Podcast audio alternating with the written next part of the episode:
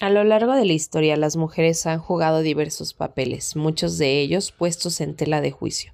Uno de los que más son señalados es el papel de madre, en donde una vez engendrado el nuevo miembro de la familia, el destino de esa mujer se transforma completamente, llegando muchas veces a destronar sus sueños, sus anhelos, sus ideales, generando un sentimiento de añoranza por el pasado, de frustración y culpa por el presente y de cambio para el futuro. Lo que no me dijeron de ser mamá es el tema que traemos el día de hoy para ustedes y para desarrollarlo tengo el honor de estar con Viridiana Rodríguez, quien es psicóloga con enfoque psicoanalítico. Brinda atención privada a adultos con perspectiva de género, ha trabajado como docente de preescolar durante cinco años y cuenta con un diplomado en psicoanálisis clásico y contemporáneo. Hola, yo soy Jimena Rubio y esto es Raíces Conscientes, un podcast que busca comprender cuestiones familiares de crianza, educación y vida a través de diálogos y entrevistas con personas que comparten esta búsqueda por la trascendencia. Quédate y disfruta de este viaje para juntos deconstruirnos y descubrir nuestra esencia. Pues estamos aquí en un nuevo episodio de Raíces Conscientes. En esta ocasión nos acompaña Viri. Muchas gracias por haber aceptado la invitación, Viri, y pues compartir con nosotros este tema tan crucial y que pues muy nos pone a reflexionar mucho, ¿no? Yo sé que pues, a lo mejor tú y yo no somos madres, pero pero podemos opinar y comentar bastante acerca de este tema. No, gracias a ti, Jimé, por la invitación. La verdad es que no estoy muy acostumbrada a estos espacios, pero justo creo que es un tema del cual no se habla mucho y me parece súper importante lo que dices, porque si bien no todas somos madres, pero todas y todos somos hijos o hijas, ¿no? Entonces, de alguna manera hemos vivido la maternidad de alguna forma y pues a veces se complica la cosa y creo que es importante ponerlo Claro, y que y no tenerle miedo, porque a veces como que hablar de, de estos temas eh, puede ser un poco complicado, más que nada por, pues no sé, porque puede llegar en el fondo de, de muchas personas que, que a lo mejor antes de serlo, pues no, no tenían bien eh, sobre la mesa que era el, reto de ser mamá, ¿no? Y, y, pues digo, nosotras que, como lo dijiste, como hijas hemos experimentado a lo mejor de ladito eh, la parte de, de ser hijos y ver cómo actúa una mamá y que nunca sabemos en el fondo qué es, cómo es que se está viviendo nuestra mamá o las mamás que, que nos acompañan al, a lo largo de nuestra vida, ¿no? Y entonces, pues tocar este tema creo que sí es súper importante. Entonces, lo primero que me gustaría que nos compartieras es qué impacto crees tú que tiene la maternidad en la identidad de una mujer y cómo se relaciona esto con la culpa que puede llegar a sentir una mujer al ser madre. Antes que nada, poner de base que yo todo lo que voy a estar hablando el día de hoy tiene dos vertientes, ¿no? La primera es el psicoanálisis, que es pues la teoría que yo he estudiado más y es eh, bajo la cual yo doy mi, mi atención profesional, ¿no? En la clínica. Y la otra es la perspectiva de género, que creo que es un tema súper vigente el día de hoy.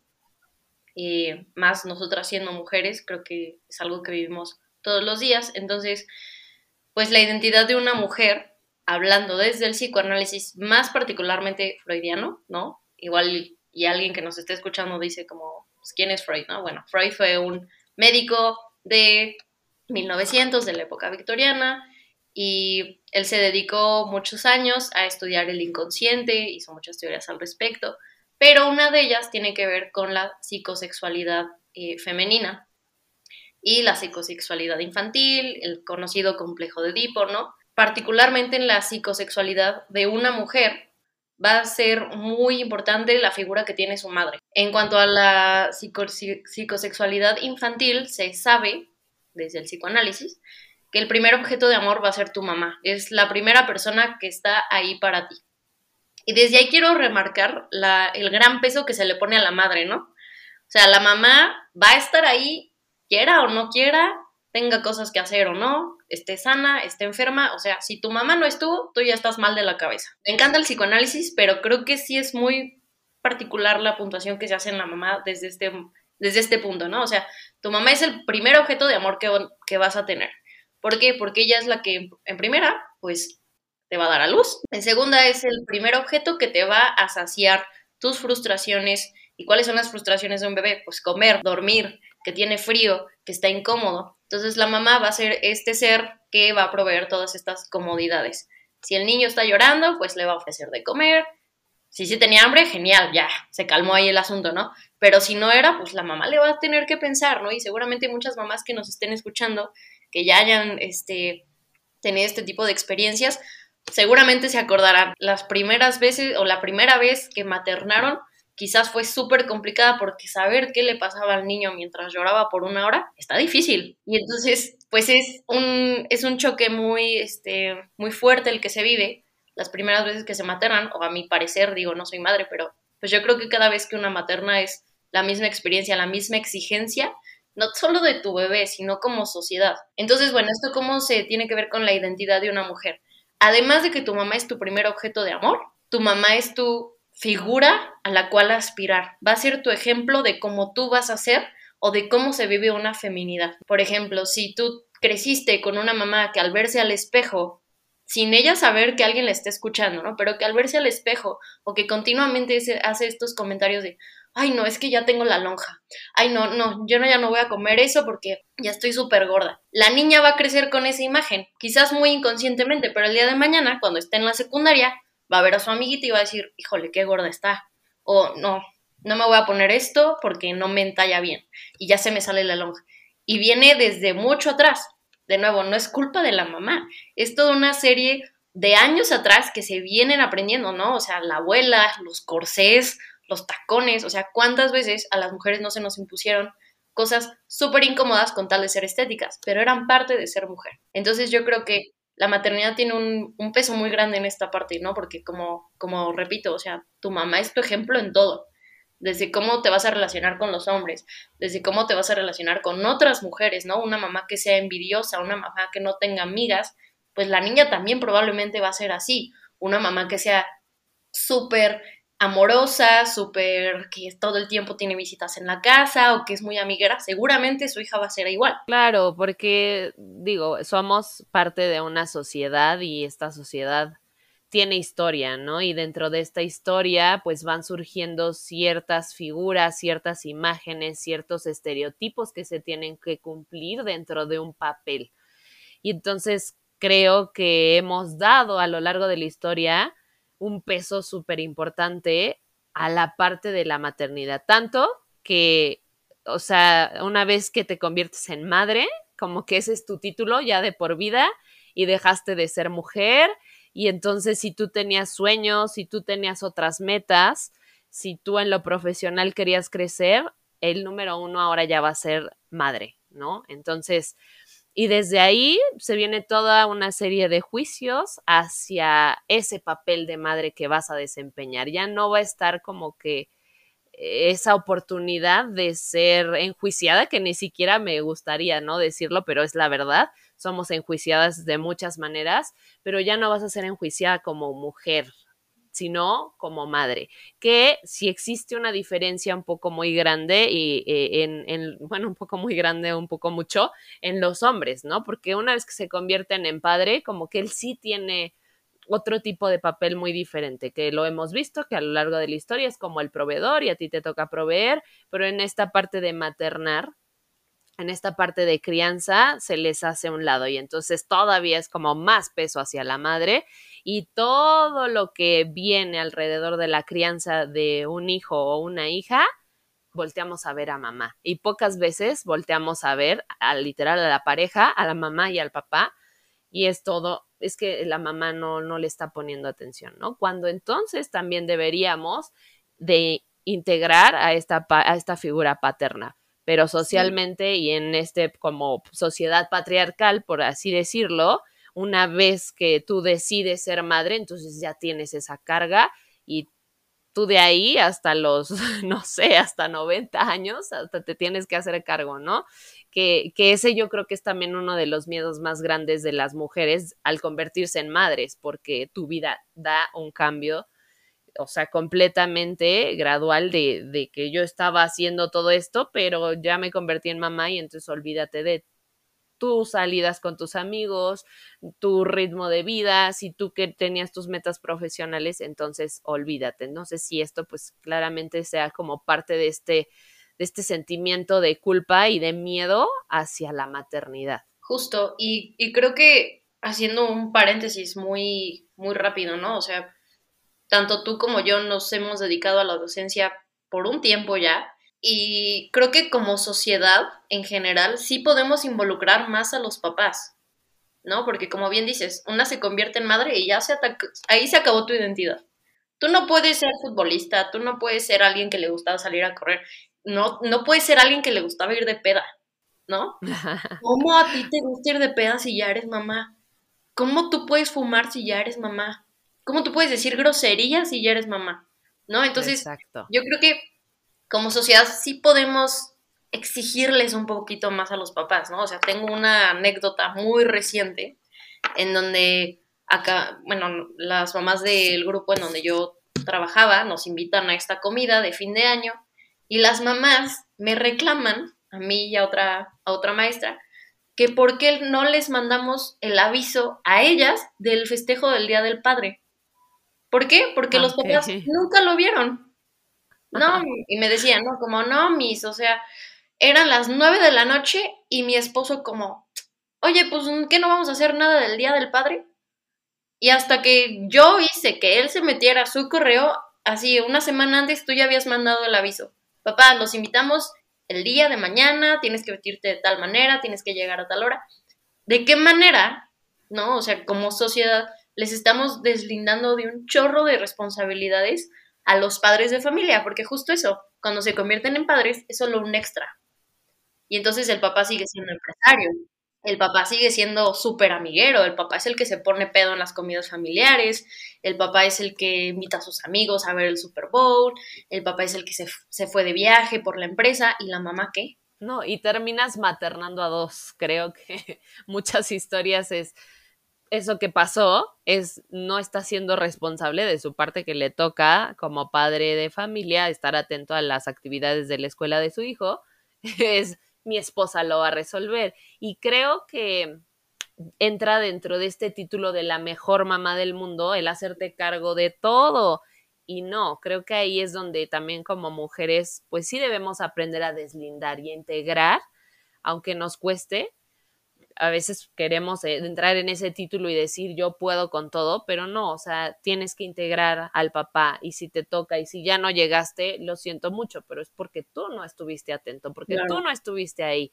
Y entonces, en esta parte, pues sí, sí creo que los padres de familia van a empezar como que entrar un poquito más en, en la parte de la crianza de los hijos. Y no solamente van a ser, como dices tú, el extra y solo estoy aquí para la foto o solo estoy aquí para cuando es el festival y de ahí en fuera pues, que se haga bolas. Y también nosotros como maestras o como docentes pues, empezar a integrar esta parte dentro de las aulas, que a veces yo me, me, me, he encontrado diciendo así como de, ay, pues pregúntale a tu mamá, siempre, así como que lo primero que digo, ay, pregúntale a tu mamá. Y luego yo solita digo, no, pregúntale a tus papás, pregúntale a tu mamá o a tu papá porque ya está uno como en ese chip de que la mamá es la que va a resolver, la mamá es la que va a estar ahí. Oye, es que te faltó del, oye, dile a tu mamá, este, oye, me faltan unas tijeras, ah, dile a tu mamá. Entonces digo, tenemos como ese chip ya ahí integrado de que la mamá es la que se tiene que hacer cargo de todo lo referente a los hijos. Y creo que en esos pequeños cambios es donde pues sí empezamos nosotras mismas a quitar ciertas cargas hacia ese papel. Y justo me gustaría como abrir el espacio a quien sea que nos esté escuchando, que se ponga a recordar cuántas, cuántas veces o cuántas cosas que necesita o llegó a necesitar se las atribuyó a mamá. Ay, me siento mal, me duele la panza, ¿con quién voy a ir? Con mi mamá. Ay, es que no puedo dormir, ¿con quién voy a ir? Con mi mamá. Es que tengo hambre, voy a ir con mi mamá. Como muchas, muchas necesidades se atribuyen a la mamá y justo por eso creo que es bien importante hablar de esto, ¿no? O sea, ahorita se me están viniendo un chorro de cosas a la cabeza que sí dices, güey, pobres mamás, con razón, con razón la pasan. Con razón no quieres ser mamá. Sí, y es que eh, justo ahí es donde podemos darnos cuenta de cuáles son alguna de las, algunas de las razones por las cuales las mujeres pueden llegar a experimentar la culpa dentro de la maternidad, o sea, de, de, de por este cambio tan gradual que se da, el decir, ¿en qué me metí? O sea, ¿en qué momento yo decidí que también está así como que súper satanizado si la mamá dice ya no quería ser mamá, ay. O sea, en ese momento es como que el mundo se retuerce y te voltean a ver y te dicen, o sea, ¿por qué? No, pues ni modo, ya te fregaste. Y creo que es súper válido que una vez que ya estás dentro de, de ese papel o, o sí, o sea, de que tomaste la decisión de ser madre, decir no puedo, o sea, no puedo, ni siquiera quería, no me está gustando, no quiero ni siquiera estar con mis hijos. Y, y que es súper válido que salga esto, no sé tú eh, que estás como más en contacto en la terapia, si alguna vez te han llegado a alguna mujer, alguna mamá que diga, o sea, ¿qué es esto? sí, fíjate que me, me he topado en el consultorio con mujeres que efectivamente querían ser mamás. A la, a la, fecha quieren ser mamás, pero uno piensa que querer ser mamá es, es algo que dura siempre y para siempre y es 24/7. Claro que no. Hay veces que te caen mal tus hijos, güey. O sea, es un viernes y tú vas regresando de trabajar o, o un fin de semana, ¿no? O sea, como docentes, quizás muchos también nos van a entender, que entregas a los niños y es como, ay, mis descansa porque para mí se vienen unos días de infierno, las vacaciones, ¿no? No, no, o sea que, ¿qué voy a hacer con ellos dos meses? No pueden adelantar las clases y tú como maestro agradeces, ¿no? Ya llévatelos, ya por favor. Pero realmente es una tarea súper complicada y súper demandante. Entonces, alguna de las razones, pues es esa, ¿no? La, la presión social de que tú como madre tienes que ser incondicional, tienes que ser perfecta, tienes que ser buena, tienes que ser dadivosa, tienes que ser amorosa, y a veces no es así, a veces no te cae bien tu hijo, estás hasta la madre de que lleve llorando una hora y media, y tú por más que te aventaste cuatro podcasts, siete videos, dos tutoriales, positiva, güey, las siete estrategias que te dijeron no funcionaron. o sea, no funcionaron, y ese día te vas a tener que chutar el el berrinche de dos horas y media. Exacto. O sea, ¿quién querría hacer eso? La verdad sí está súper demandante, ¿no? Otra cosa que también tiende a pasar y que justo quería aquí como meter un poco al psicoanálisis, ¿no? A veces el deseo de no ser madre se convierte en, en el, como en este miedo a que algo terrible pase, ¿no? Muchas mamás en el embarazo es, tienen muchas de estas ideas persecutorias de que es que qué tal que va a salir enfermo, qué tal que va a salir eh, mal, ¿no? O sea, le va a faltar alguna extremidad o va a salir con alguna este, capacidad diferente, ¿no? Entonces, todo a veces, a veces, estoy diciendo que a veces, ¿no? No siempre tiene que ser así. Pero después esta, esta culpa, esta, este miedo persecutorio trae un chorro de culpa porque si se cumple, híjole, es que luego existen estas frases, ¿no? Que se escuchan mucho en el conductor de que es que hasta lo atraje. O no, no lo voy a decir, lo voy a cancelar. Entonces ya se está atribuyendo que lo que tú estás pensando se va a cumplir y eso te va a traer muchísima culpa, ¿no? También se vive en la lactancia. No, pues yo por más que le quiero dar de comer a mi bebé, no me sale la leche. O ya se me acabó y entonces ahora le voy a tener que dar fórmula.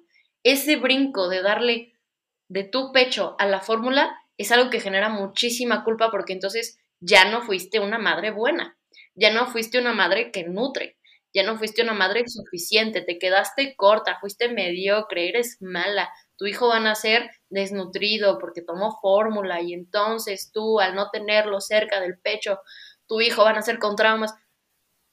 Güey, pues no le salió leche, o sea, seguramente está estresadísima, porque aparte se hace un ciclo, círculo vicioso, ¿no? O sea, mientras más se estresan, pues menos va, va a fluir la situación.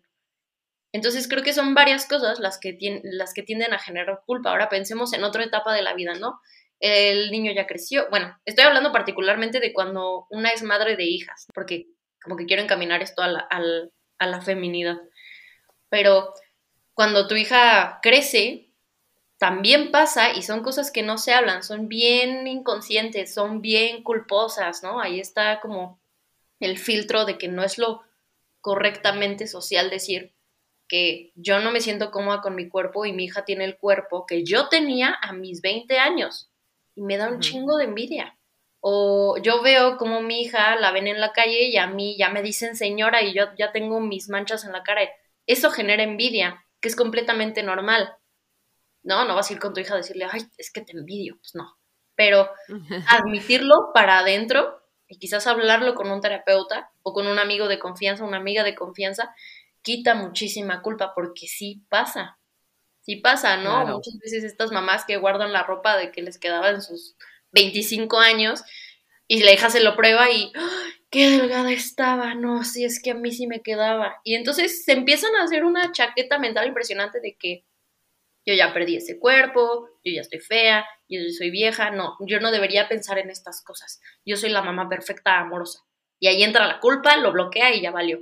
Ya no se metabolizó. Sí, que, que es, volvemos a lo mismo, o sea, como que una vez que entras a ser madre tienes que cambiar lo que piensas, lo que sientes y no expresarlo tal y como lo piensas y como lo sientes.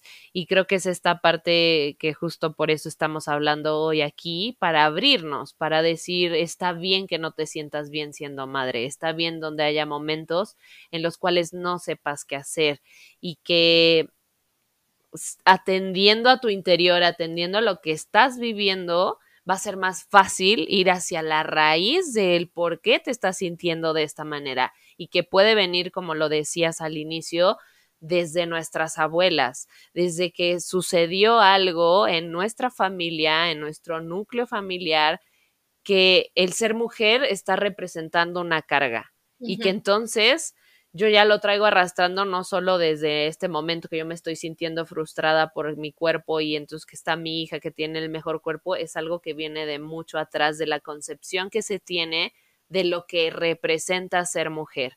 Y entonces también aquí me recuerdo haber leído en un libro que desde el hecho de la fecundación, o sea, como que traemos todo este chip de que el esperma, por ejemplo, lo vemos y es como que algo malo, cuando en realidad es parte del, del momento de, en que se forja la vida, ¿no? Entonces, ese peso que le damos también a, lo, al lado masculino en nuestra vida como un, pues la causa del dolor o de que este, existiera a lo mejor esa culpa dentro de la parte de lo femenino de nuestra familia, se lo echábamos, o sea, como que esta parte de lo masculino, no sé si me estoy explicando o me estoy debrayando mucho, pero se lo dábamos así como que, bueno, si, si una vez que era fecundado el óvulo y la mamá, bueno, la, la mujer este, se, se, iba a convertir en madre y en ese momento que se iba a convertir en madre moría, entonces esa carga se quedaba ahí. Y entonces el ser madre dentro de nuestra, nuestra familia es visto como algo malo, porque está siendo como no sé, eh, parte de, un dolor muy fuerte. Entonces, desde ahí podemos empezar a contar que pueden venir muchas razones por las cuales el convertirte en mamá puede ser un gran peso y puede ser algo doloroso para nuestro núcleo familiar y decir, no, gracias, yo no quiero. Y a veces no sabemos de dónde viene ese miedo, de dónde está surgiendo esas ganas de, no, más bien las cero ganas de ser madre y luego la parte, una vez que a lo mejor sí te convertiste y que llegaste a ser madre y que estás rechazando a tu hijo o a tu hija, entonces, ¿qué haces con ese sentimiento? Porque ¿de dónde viene? ¿De dónde está partiendo esto que estoy sintiendo? ¿Está bien o está mal? Yo creo que es un sentimiento y se tiene que atender. O sea, no hay como moralidad dentro de lo que se siente, sino más bien atenderlo desde la raíz para saber qué podemos hacer. Exacto. Y, y también muchas veces el, embarazo da este sentimiento de completud, ¿no? Eh, es muy raro ver a una mujer embarazada en un consultorio, es muy, muy raro, ¿no? A, mí en lo particular nunca me ha tocado y, a muchos otros colegas tampoco. ¿Por qué? Porque justo el embarazo tiene esta, esta connotación, ¿no? Yo soy, yo voy a ser mamá, mi vida ya va a estar completa porque mi hijo viene a complementarme, mi hija viene a complementarme era mi sueño desde que era niña. Entonces, en el momento en el que nace el bebé o la bebé y se empiezan a hacer este, complicadas ciertas situaciones, porque son nuevas y todo lo nuevo tiende a tener ciertas complicaciones, pero ahí se baja el ideal y entonces entra la culpa. Yo creí que esto iba a ser la mejor experiencia de mi vida y no la estoy pasando nada bien. Seguramente el problema soy yo. ¿Por qué? Porque justo es eso, la maternidad tiene un chorro de expectativas inalcanzables. Sí, que vienen ahí a salir o a resurgir los conflictos que tenemos con nosotros desde nuestra infancia y desde, como lo decía, de generaciones anteriores, conflictos nuestros y conflictos de la pareja. O sea, una vez que se juntan, creo que viene la expectativa de qué estoy esperando de mi hijo o de mi hija. Y entonces ahí yo le pongo, no, es que yo desearía que fuera yo quisiera que él sí pudiera, ella sí pudiera. Entonces viene así ya como que la carga para los hijos, cuando creo que es bien importante que también aclaremos aquí y que creo que eso también va a quitar bastante de la culpa o de la carga, que el convertirte en madre o padre es traer a la vida a un ser que va a tener que ser independiente en algún punto. Tú estás aquí para guiar y para encaminar y que no siempre lo vas a encaminar de la mejor manera ni con la conscious discipline, porque no se puede. Sea, es una realidad de que estoy mal, no te lo puedo dar. A lo mejor sí, es un trabajo que va a requerir tiempo, que va a requerir que yo me meta a mis adentros y a mi parte oscura y trabaje, que esa es otra cosa también que, que quisiese, yo creo que cualquier padre o madre, dar lo mejor a sus hijos, bueno, no sé si todos, ¿verdad? No voy a generalizar, pero, pero al, punto de que, bueno, hay veces que no se puede y lo que le estás dando creo que pues son las herramientas con las que cuentas en ese momento y de ahí lo demás le va a tocar a este nuevo ser encontrarlo en un punto, bueno, obviamente no cuando es bebé o cuando es completamente dependiente, pero sí en algún punto de la vida tenemos que deslindarnos de esta parte y decir, bueno, te toca a ti vivir y encaminarte. Sí, y eso es algo que me gusta mucho, por ejemplo, de los humanistas, ¿no? Como que tienen esta frase de uno hace lo que puede con lo que tiene. Y creo que es muy importante recordarlo cuando uno va a criar a un nuevo ser humano. Vas a hacer lo que puedas con lo que tengas. Y eso es suficiente, porque no hay más. Y ya si nos ponemos a filosofar, pues la vida es una serie de experiencias dolosas, o sea, al final tiene que haber un contraste, porque en el contraste se encuentra la belleza. Sorry, así es. Y, si no todo es felicidad. Que hagas lo que hagas, tu hijo la va a pasar mal o tu hija la va a pasar mal más de una vez. No lo vas a poder evitar. Lo que sí puedes hacer es acompañar. Y, y justo, este, yo os invito a las mamás embarazadas, vayan a terapia, ¿no? O sea, la terapia no es nada más para solucionar un problema, es un espacio de autoconocimiento maravilloso. Y lo que mencionas, conociendo los, deja tú los problemas, ¿no? los patrones o las vivencias que yo he tenido, seguramente cuando se repliquen, si es que se replican, porque a veces uno provoca que se repliquen, con mi hijo o mi hija, voy a tener otras herramientas que ya desarrollé aquí y ahora para acompañar de una mejor manera a mi hijo. Eso no va a quitar que la pase de la fregada la primera vez que le rompan el corazón. Va a llorar, ¿no? Va a llorar y llorar y llorar.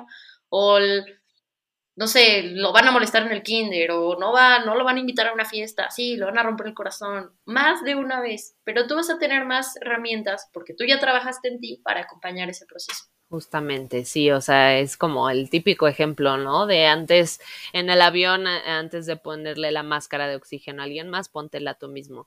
Y creo que esa parte a veces es tan señalada en el decir, oye, o sea, pues, te estás olvidando de tu hijo, ¿no? Por estar atendiendo tus situaciones familiares, o sea, en el momento que sea, lo dice, claramente si es una vez este que estás embarazada y que ya vas a tener o vas a dar a luz, creo que está mucho mejor anticiparse a que ya estando así como que ya con el bebé, ya con los hijos y ya con todas, este, pues ahora sí que, pues las responsabilidades que implica atenderlo desde antes para poder saber qué hacer en, en, el momento. Y a lo mejor tampoco va a salir perfecto, pero al menos estoy consciente de que algo hice, de que me responsabilicé de lo mío y entonces estoy dando pues lo mejor que pudo y, y, y de ahí en fuera pues ya le tocará a, a ese ser seguir.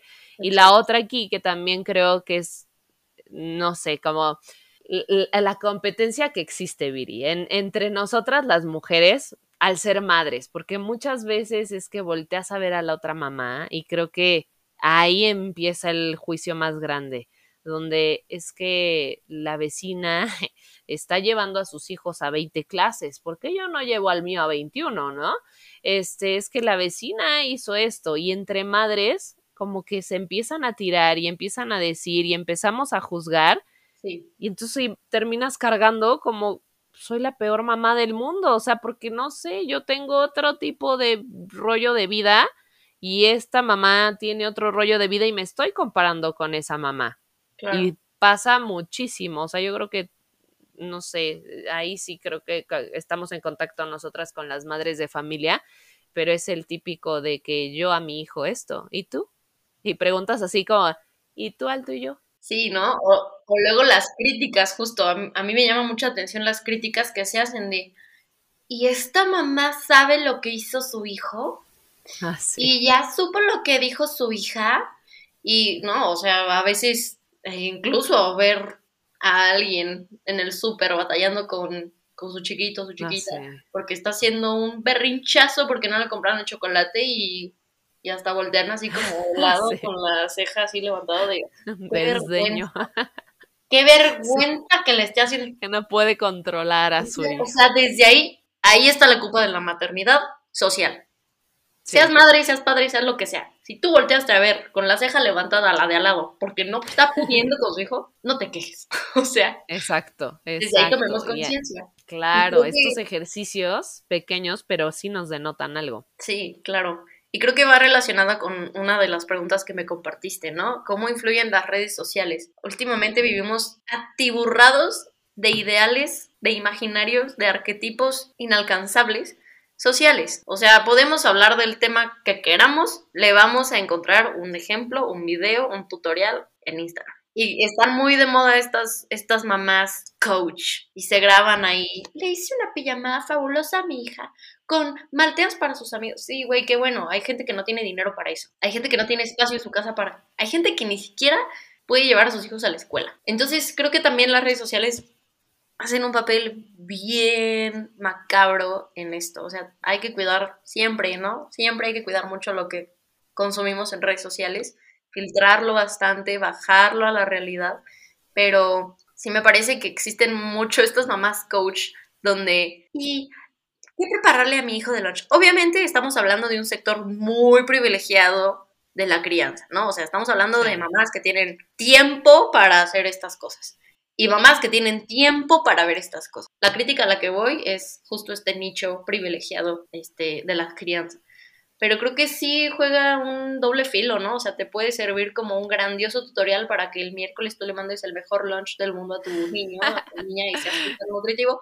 Pero también si un día no pudiste, Ya, ya Ya, fallaste, ya, ya no manches, le mandé un gancito y un jugo. Se va a morir, Sí. le va a dar diabetes. No, no se va a morir ni le va a dar diabetes, le va a dar un sugar rush que le va a durar cuatro horas. lo que. Pero Que le va a tocar a la maestra atender, pero no hay problema. a eso le pagan. Exacto, ahí lidiamos. Claro, sí, es que viene, o sea, creo que redes sociales es idealización, porque el detrás de cámaras solamente uno lo conoce. El que está en el fondo de ese desayuno hermoso y espectacular, o sea, ¿qué es? ¿Es la imagen y es la foto? Creo que te vas a frustrar muchas veces y muchas ocasiones porque, digo, aunque tengas muchos likes, realmente a nadie le importa. O sea, al final de cuentas es un post donde para que tengas un comentario de wow, esa mamá, pero en el fondo, y eso creo que también va a meter carga a esto mismo de querer ser la mejor mamá. O sea, nosotras solitas y solitos nos ponemos esta carga de que, a ver, ¿ahora qué saco para decir que estoy siendo mejor? Cuando en realidad, si te pones en tu, trinchera y tú dices, a ver, ¿qué es lo que realmente estoy buscando en el desayuno o en el lunch de mi hijo o de mi hija? Que lo disfrute, que sea saludable, que le guste. Eso sí, pero si es para la foto y si es para postear, creo que pues, no, o sea, no te va a dar porque nunca va a ser suficiente. Creo que siempre va a haber algo nuevo y entonces te va a salir otra cosa y te va a salir otro producto. Y creo que aquí también entra esta parte del consumismo, pero cañón, de que hay algo nuevo para que se vea de lujo, cuando en realidad el trasfondo más importante creo que es esta compañía dentro de esa necesidad básica que es la alimentación. Y el que tu hijo, digo, también qué padre y aplaudo a lo mejor a las mamás que le están decorando y que le están poniendo ganas porque quieren que su hijo encuentre la mariposita a la, a la hora de, de comerse su sándwich. qué padre. pero, pero el trasfondo en vez de comérselo dijo gracias mamá ya no se lo comió pero estuvo cool la idea y la creatividad no pero al final es, es quiero saber que y creo que los niños esta es, es esta compañía este de mi mamá estuvo aquí mi papá estuvo aquí haciendo este desayuno no cabe recalcar que también los papás pueden hacer el desayuno pero es más enfocado esta parte de que, a ver, ¿qué puedo dar yo en este momento? Yo no le puedo comprar el bote que le puedes meter hielitos o el topper que trae 15 mil, este, no sé, apartamentos para todos los, este, tipos de comidas que les quieras mandar. No tengo la posibilidad, pero tengo la posibilidad de ponerle, me ha tocado ver mamás que le ponen mensajitos, ¿no sabes? O sea, yo digo, wow, o sea, eso es una mamá que quiso estar ahí, ¿no? Y digo, cada quien encontrará su manera, pero para mí esa no importa el cómo, sino lo, como que el trasfondo de todo esto, hacia dónde vas y cuál es tu finalidad al, al, al, hacer las cosas. Si es para los demás, si es para la mamá y el post, digo, pues, por algo será, no trato de no juzgarte, pero sí creo que siempre vas a necesitar más, más, más y más, y va a llegar un momento que te vas a frustrar. Sí, y, sabes que hablando de influencias, ¿no? Ahorita hablamos un poco de las influencias quizás negativas, ¿no? O de doble filo que podrían ser las redes sociales. Pero no sé si, si has visto la película de Red, de sí. Se me hace una, se me hace un maravilloso ejemplo de la reivindicación de las madres. Y justo de la culpa de las madres, ¿no? O sea, es esta historia de cómo sin decir spoilers ni si alguien no la ha visto, ¿no? Pero es esta historia de cómo maternar y cómo cagarla mientras maternas y cómo eso es parte de, ¿no? O sea, justo en una etapa este, tan difícil que es la adolescencia, donde tu hija se está comparando, encuentra justo esta, que no eres la única forma de ser, de ser mujer. Están las amigas, están las mamás de las amigas, están los famosos, las famosas, ¿no? hay, hay muchos, se expande el mundo a que, oye, pues no, no necesariamente tengo que ser con mi mamá. Me puedo pintar las uñas de negro y puedo traer los pantalones rotos, o puedo usar ombligueras, o no me tengo que peinar, o, güey, me puedo maquillar y mi mamá no se pone ni una sola gota de maquillaje, ¿no? Entonces, me parece un gran ejemplo y igual es una peliculaza. Si te pones los lentes a ver así como, a ver, vamos a ver a las mamás en esta película. No tan, o sea, sí está, está divertida, ¿no? La historia y la comedia y como la niña, pero de verdad, véanla con estos lentes de buscarle a la maternidad. Es increíble cómo al final tanto madre como hija se separan en más de una generación, porque eran una simbiosis así impresionante y, y cómo era una simbiosis, una unión así inseparable de que tenemos que hacer todo juntas y te tiene que gustar lo mismo que a mí y no puedes romper las tradiciones de la familia, ni las creencias, ni los valores, porque si no eso te aleja de mí. Y esa es otra cosa de la culpa de las mamás, ¿no?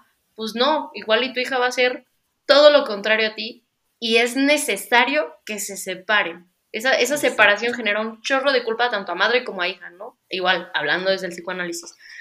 Pero una vez que eso se supera, la relación es mucho más fructífera, es mucho más armoniosa y, valiosa para ambas partes. No viene desde una obligación de que tengo que ser esto porque así lo dicta los ideales, porque realmente es genuino. Películas, me encanta. Sí, buenísima. Si no la han visto, véanla. Y, y creo que justo es esta parte de mm, la historia que traemos detrás en, esta parte de, de, comparación con las diferentes generaciones, los ideales, las tradiciones, que creo que en cada generación nuestro papel es venir a romper esos ideales que existieron y hay mucho miedo detrás de eso porque como seres humanos queremos pertenecer. Entonces el primer núcleo al que pertenezco pues es mi familia Entonces, dejar de pertenecer a mi familia no es algo fácil. El decir, a mí no me gusta peinarme. a mí es más hasta en la sexualidad, ¿no? Ya entrando ahorita estos temas de la diversidad sexual, a mí no me gusta, o sea, soy mujer, pero no me gustan los hombres, híjole. Chin, ahí viene otra cosa que tengo que romper y otra cosa que tengo que ir como en contra pero, pero en realidad está abriendo. Creo que toda esta parte de, que, nos, que, que nos toca a nosotros, a lo mejor como hijos, eh, eh, confrontar con la, la, generación anterior, es, se puede hacer de esta otra manera. Y también hay amor dentro de esa otra manera.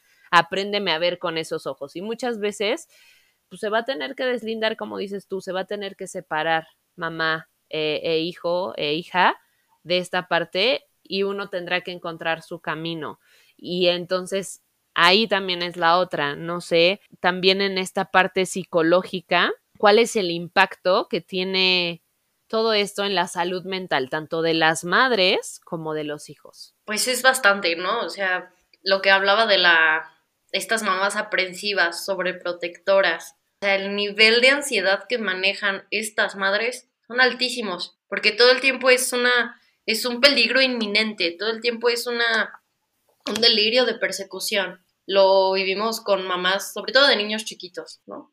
No, es que lo van a molestar en el preescolar, es que ya se cayó y se raspó y entonces lo voy a llevar al doctor. No, es que apenas estornudó, no, ya lo voy a llevar al doctor y no va a ir a la escuela. O estas mamás que les cuesta muchísimo la primera vez que sus hijos van al kinder, ¿no? Incluso algunas esperan hasta el primer, segundo año, que es como, híjole, si no va al kinder, no va a entrar a la primaria, bueno, está bien, ya lo tengo que mandar por lo menos para que tenga el certificado. Pero esta separación viene de una ansiedad inmensa, ¿no? De que es constantemente pensar, y ya se fue. O mamás incluso, he llegado a escuchar mamás que es como el primer día de kinder yo me quedé en el estacionamiento de la escuela, o me fui al supermercado todo el día y la que lloraba era yo. Porque mi hija se fue, mi hijo se fue. Ya después pasé por él y la pasó increíble, pero quiero saber todo, quiero saber todo lo que hizo. O sea, el nivel de ansiedad que viven estas madres es muy cañón. O el yo no quiero que mi hija viva lo que yo sufrí y a veces le sale al revés, ¿no? Justo replicas las situaciones que no querías que tu hija viviera. No, es que yo no quiero que mi hija se sienta rechazada y que no le invitan a ningún lugar y que le hagan daño, entonces no la llevas a ningún lado o cuando la llevas estás ahí pegada a ella y justo eso hace que no socialice de una manera adecuada y que se sienta rechazada. Que justo lo que querías invitar pasó, ¿no? Entonces, este, yo creo que sobre todo ansiedad es lo que se vive. Y antes de continuar, quería hacer una, una mención que se me olvidó hacer hace rato creo que también la influencia que se tiene de otros en la maternidad también viene mucho de las generaciones de arriba. Las abuelas, las suegras, las tías. No, ¿cómo le estás dando eso de comer al niño? No, es que, no, o sea, me encanta el chiste de Richo Farrell de que las medicinas, a ver quién tiene la mejor receta antigripal. Y se la sacan de la manga, o sea, ningún sustento científico ahí. El chiste es probar quién fue mejor madre y quién lo sigue siendo y quién materna mejor. Ah, señoras, déjenlo ir. Ya. Hicieron su chamba, es que, están vivos. Justamente, es que el valor que se le daba en, creo que ahorita ya no tanto, un poco sí, pero el valor de mujer se te daba por la calidad de madre y de esposa que tenías. Si tenías contento a tu esposo y tus hijos estaban planchados, lavados, desayunados, sanos, entonces tú ya eres mujer, tienes el título de mujer y wow, te aplaudimos, ¿no? Y volvemos a esta competencia, ¿no? Antes era así, ahorita pues ya el post más bonito, eh, con las mejores fotos, pero, pero seguimos, ¿no? En esta parte de decir, ¿en qué momento te vas a dar espacio como mujer de equivocarte? ¿En qué momento vas a decir, no sé, la verdad no sé qué estoy haciendo, no sé qué hacer en este momento. Mamá, suegra, cállate. O sea, literal, ya sé que a ti, a ti te salió bien padre, pero necesito. Yo no quiero, quiero hacerlo a mi manera, ¿no? Muchas mamás que les cuesta mucho trabajo. No, no quiero que mi hijo se vaya todo el fin de semana con mi mamá. o mi hija. Exacto. No, no quiero. O sea, no quiero que se involucren tanto en la crianza porque me van a desmantelar todo mi sistema. Exacto. ¿no? Pero y los límites, eso ya tiene que ver con tu relación con tus propias figuras, ¿no? Pero Ajá. entonces también creo que es válido decir, no, no quiero que se involucre mi suegra, no, o no quiero que estas personas se involucren tanto. Sí, sí, puedo escuchar consejos, puedo escuchar recomendaciones, pero al final la que tiene la última palabra, los que tienen la última palabra, son quienes van a ser los, los tutores, los, encargados de los la encargados del cuidado del menor. Sea mamá, sea papá, sea quien sea. Esas son las personas responsables. Los demás podrán venir e irse. Claro, que, que creo que el- muchas veces sí viene desde el amor, pero también dentro del amor deben de existir límites, debe de existir hasta aquí te toca, muchas gracias, pero yo voy a hacer esto, ¿no? Y voy a cambiarlo, y si me salió mal, pues ni modo, tendré que aprender de esta parte y volver a escribirlo y volver a hacerlo. Y aquí eh, otra de las preguntas que tengo es, ¿cómo podemos los padres y las parejas apoyar a las madres para reducir su sentimiento de culpa? Me encanta esta pregunta. Y, y creo que una, una parte sencilla de decirlo es, puedes ayudar a hacer el lunch, a ayudar a llevarlos a la escuela, a los cumpleaños, pero a mí me encantaría escuchar un papá hablando de sexualidad con su hija, ¿no? O sea, quién te gusta, cómo se hacen los bebés, ¿no? O sea, hay, hay muchos papás que les da miedo hablar de eso. No, no, es que yo soy hombre. Al contrario, justo porque eres hombre, hablando particularmente de las mujeres, ¿no? Justo porque eres hombre, tu hija necesita escucharlo de un hombre para que el día de mañana no le quieren ver la cara, no abusen de ella y ella tenga un ideal de un hombre, regresando al complejo de Edipo, ¿no? Como esa es una de las finalizaciones del complejo de Edipo. Yo, hija, estoy enamorada de mi papá, no pude, no puedo porque está mal, hay incesto, la fregada. Entonces, y aparte está con mi mamá, entonces dejo de competir, que ellos sean felices, ¿no? Lo dice Melanie Klein, otra psicoanalista que. Entonces, que ella dice, ¿no? Como lo ideal o la finalización del complejo de Edipo en la sexualidad femenina es ese, que la, que la niña diga, ok, no puedo estar con mi papá, pero, oye, la pasa súper chido con mi mamá, adiós, sean felices, bye, yo voy a buscar mi propia pareja, sea hombre, sea mujer, sea lo que sea, pero voy a absorber estas cualidades tanto de mi mamá como de mi papá para buscar una pareja. Entonces, ¿qué mejor que un papá le hable de sexualidad a su hija?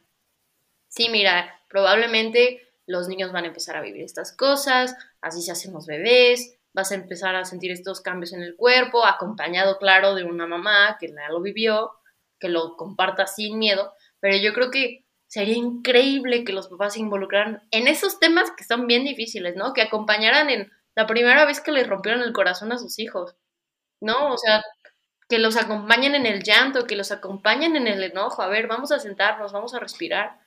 Papá, chambeale tú también. Porque eso te pone en contacto Claro. con tus emociones que seguramente tampoco estás trabajado, ¿verdad?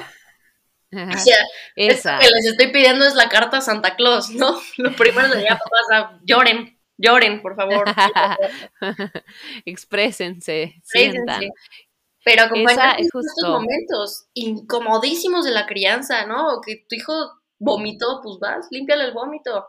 Tu hijo se hizo daño, pues vas, acompáñalo. Oye, tu hijo no puede dormir, vas, acompáñalo. Le rompieron el corazón, consuélalo. Está emputado porque no le compraron el chocolate.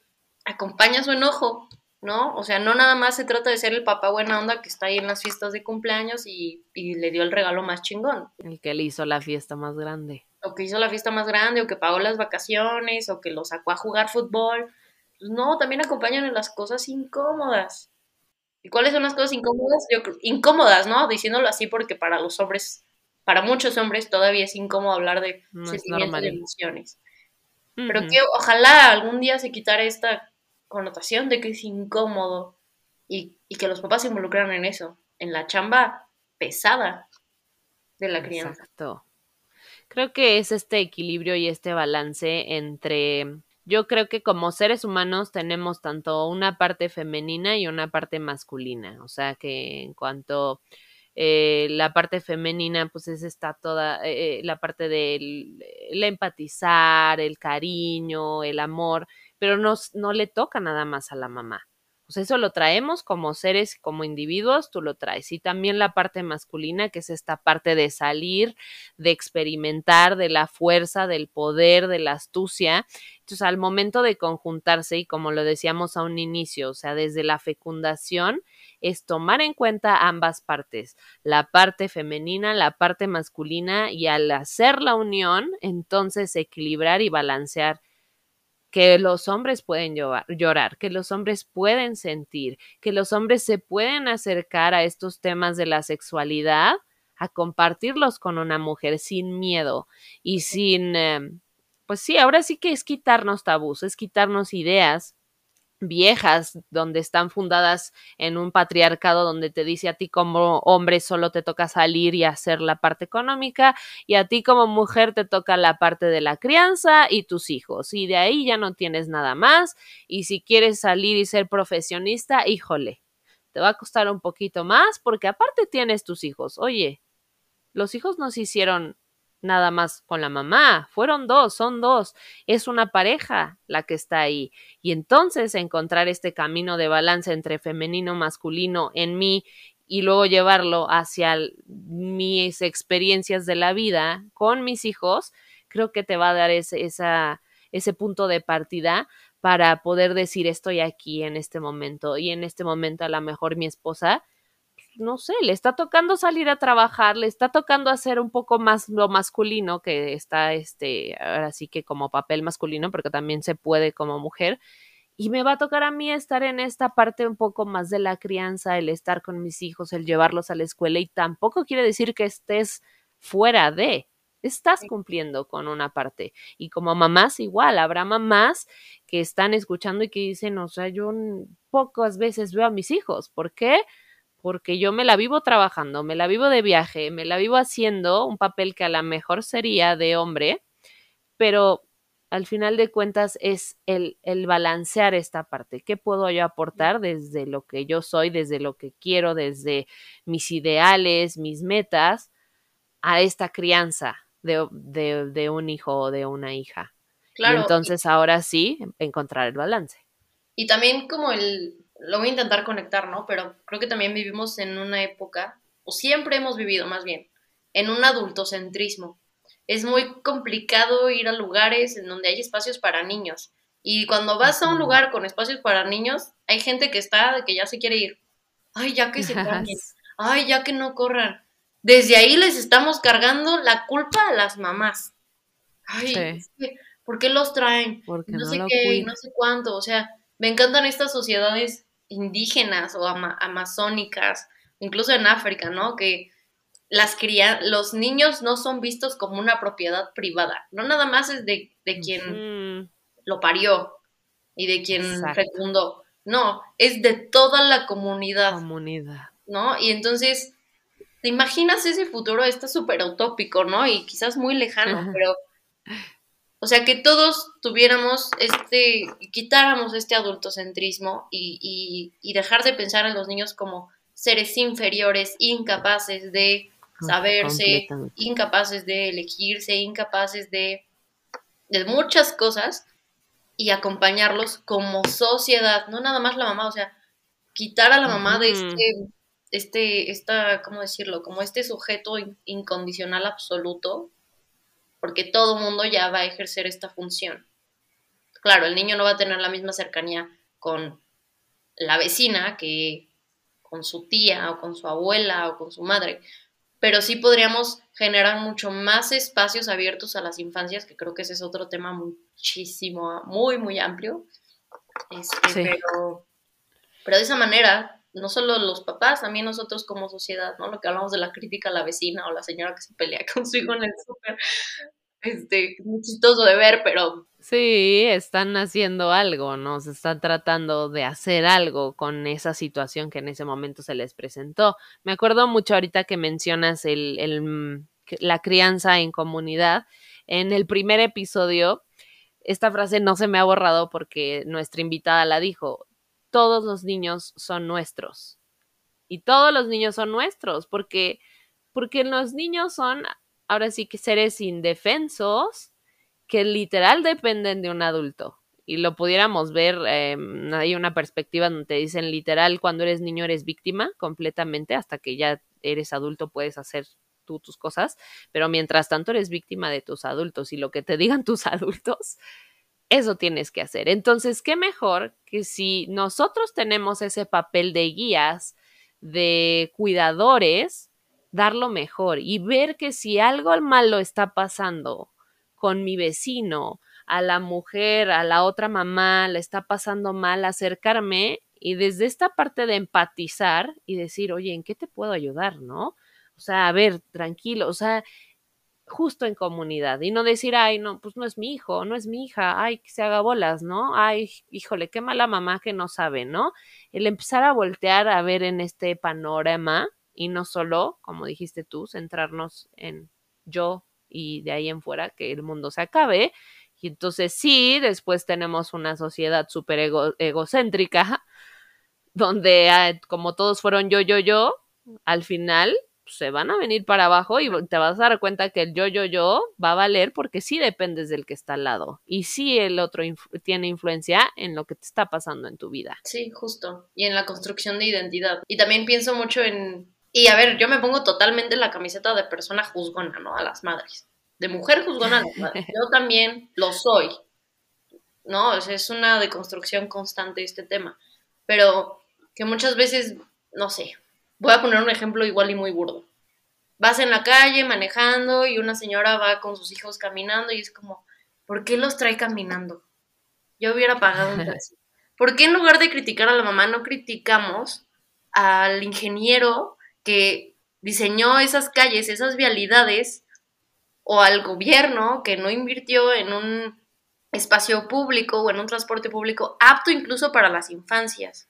O por qué lo trae al cine, no sé qué, no sé cuánto, o sea, porque antes de hagamos ese ejercicio como sociedad, antes de criticar a la mamá, pensemos un poquito más atrás, ¿no? Es en lugar de criticar a la mamá por darle ese gancito, ¿por qué no criticamos a las empresas que fabrican esos productos atiburrados de azúcares? Ni siquiera deberían existir. Deja tú que la mamá se los dé. No deberían existir, ¿no? O sea, vámonos más atrás.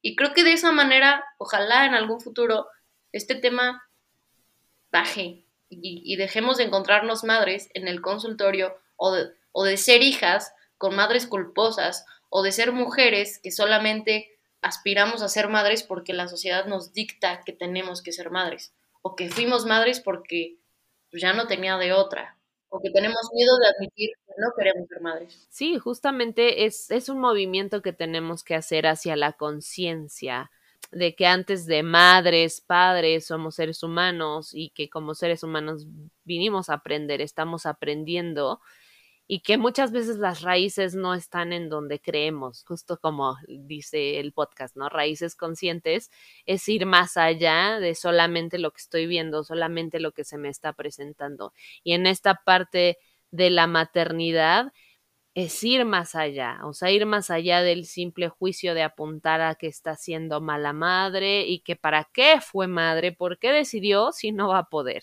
Y decir ahora sí que este movimiento es hacia una crianza más equitativa y compartida como comunidad y decir, bueno, a ver, si voy a criticar, entonces también puedo yo aportar, ¿no? Si me voy a dedicar a estar señalando, entonces también puedo hacer un cambio, ¿no? Porque sí es bien fácil estar hablando, estar diciendo desde mi trinchera y de ahí en fuera yo ya me voy a otro lado, pero a ver, si vas a criticar, ponte en tus zapatos, en los zapatos, perdón, de la persona que vas a juzgar y entonces desde su trinchera, desde su historia, desde quién es y lo que representa, ahora sí dime, ¿qué harías tú? Y yo creo que muchas veces sería lo mismo. Entonces, aprender a ver con esta mirada donde no es desde mi historia, es desde tu historia y entonces me pongo yo en tu lugar y aprendo a empatizar. Y es ese cambio que creo que se tiene que dar como sociedad. Claro, cuando comprendes que todo juicio tiene una carga de historia personal, entiendes que no es un juicio, es una confesión. No, sí, completamente. lo, lo que te choca, te checa, o sea, por algo, por algo está ahí, te está resonando tanto a ti y por eso, y creo que es bien fácil voltear a ver al vecino y juzgarlo y decir es que tú por qué. a voltear a ver tu historia, a voltear a ver tus dolores, a voltear a ver tus vacíos y decir, ¿por qué me duele tanto? ¿Por qué me importa tanto? No es fácil y tampoco a manera de juicio, sino como a manera de reflexión y decir, ok, ¿por qué me cuesta tanto voltear a ver adentro de mí y decir, híjole, ¿por qué me pesa lo que está haciendo el vecino? Que como comunidad, digo, entiendo, somos esta parte de que estamos conectados, pero si te vas a conectar al otro, pues también que sea desde esta perspectiva de la historia del otro y, y, y analiza la tuya y después ya vas a la, a la del otro. O sea, no podemos hacer mucho si no hacemos primero por nosotros, creo yo. Ya para cerrar, Viri, eh, no sé si tengas algún consejo para estas mamás que nos escucharon y que han llegado a sentirse como presas dentro de la maternidad, que han sentido que al convertirse en madres ya no pueden ser mujeres, ya no pueden equivocarse, ya no tienen salida, ¿qué les recomendarías? Pues la primera que se me ocurre es eh, llevar un acompañamiento terapéutico, ¿no? Pero entiendo perfectamente que es un privilegio ir a terapia. ¿No? Encontrar el tiempo, encontrar el espacio, costearlo, es un privilegio. Entonces creo que la, alternativa que, yo propongo aquí es buscar redes de apoyo. Un acompañamiento de otras mujeres, seres de confianza, y intentar abrir este diálogo. Va a ser complicado, va a ser incómodo, Probablemente va a haber cierto juicio, pero estoy segura que todas las mamás en algún momento han sentido culpa y han sentido cansancio y han dicho, estoy hasta la madre. ¿En qué me metí? ¿En qué me metí? Y que después van a decir, no mames, es lo mejor que me ha pasado en la vida, es, increíble, lo amo, pero también es una chambota.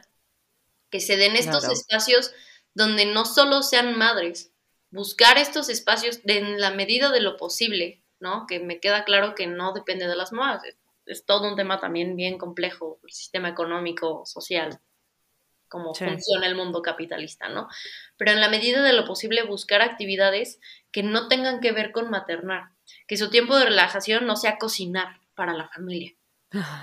No, igual y su tiempo de relajación que sea pintarse las uñas, no sé, salirse a caminar, acostarse abajo del arbolito a leer una revista, este, meterse a bañar incluso, así con agua bien caliente o con agua helada, o estirarse, si pueden ir al gimnasio, adelante. Algo que buscar estos espacios donde no eres madre, eres mujer, eres persona. Eres persona o, o retomar estos gustos, ¿no? Como del pasado. ¿Qué me gustaba hacer antes de ser mamá? Seguramente habrá muchas. Pintar, algún hobby, salir con las amigas, salir con los amigos, irte de peda, o sea, son actividades que creo que son muy necesarias para justo eh, salirse un poco del esquema de que soy madre y ya, se me acabó la vida. Y si lo hago mal, pues ya se acabó mi existencia, ya acabó mi razón de ser.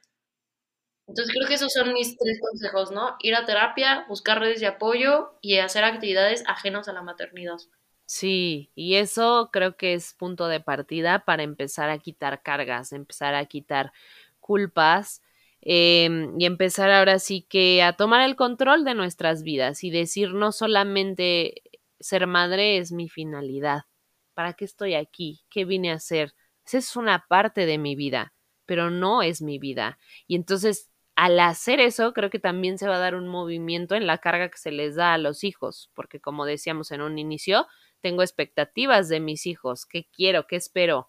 Y también se le va a quitar una carga a la pareja, ¿no? O sea, de que, híjole, pues no estamos siendo buenos padres, no, o sea, es inténtalo, eh, trata de dar lo mejor como padre, como madre, en este caso, y también, pues deja que fluya, o sea, trajiste ese ser al mundo, ese ser le vas a dar las herramientas hasta donde te toque, porque después va a empezar a buscar su independencia y de ahí que le vaya muy bien, tú tienes que seguir con tu vida, tú tienes que seguir con las cosas que te gustan, ¿no? O sea, no lo olvides que está ahí esa otra parte de ti. Pues te agradezco muchísimo, Viri, el habernos acompañado, todas las personas que nos escucharon. Quiero que también nos compartas tus redes sociales para aquellas que quieran ponerse en contacto contigo, que deseen asistir a terapia, em, que nos platiques también si tienes, este, es solo en consulta de presencial o tienes en línea, ¿cómo lo manejas? Eh, actualmente doy consulta privada eh, vía online, ¿no? Últimamente me han llegado pacientes de otros países y nos escuchan de algún otro país, pues, y quieres hablar en tu idioma natal, bienvenido sea. En Instagram me pueden encontrar como psic.virirod. Este, actualmente es mi única red social y pues ahí me pueden escribir un mensajito si gustan agendar una cita. También voy a estar subiendo publicaciones de otros temas, ¿no? Esta construcción de identidad, eh, quizás ahí tomar alguna referencia pop de alguna película como para hacerlo un poco más digerible. Y pues nada, agradecerte el espacio, Jimé, creo que es, me encanta tu podcast, el nombre me fascina, Raíces Conscientes, porque sí, hay muchos temas de los que ojalá fuéramos más conscientes y ojalá existan más espacios como este en donde se hablan de temas dolosos, incómodos, políticamente incorrectos a veces, o políticamente correctos, y gracias a quienes nos escucharon, ¿no? Que se echaron toda esta hora aprendiendo de la culpa que puede haber en las madres, seas hombre, seas mujer, o como sea que tú te identifiques. Gracias por darte el tiempo a escuchar y pues hacer más empáticos con las mamás. Claro, no, pues muchísimas gracias a ti, Viri, por haber compartido con nosotros todas tus, todos tus conocimientos acerca de este tema, que como lo dijimos al inicio, es un tema tabú, es un tema que a veces nos da miedo tocar, pero ya estamos aquí. Y gracias también a nuestros escuchas que se quedaron hasta el final. Y ya dejamos tus redes sociales. También si quieren seguirnos, nosotros estamos como Raíces Conscientes en varias plataformas de audio. Gracias por acompañarnos en un viaje más en la búsqueda de trascendencia. Si te gustó el episodio, no olvides compartir, calificarlo y seguirnos en nuestras redes sociales. Hasta la próxima.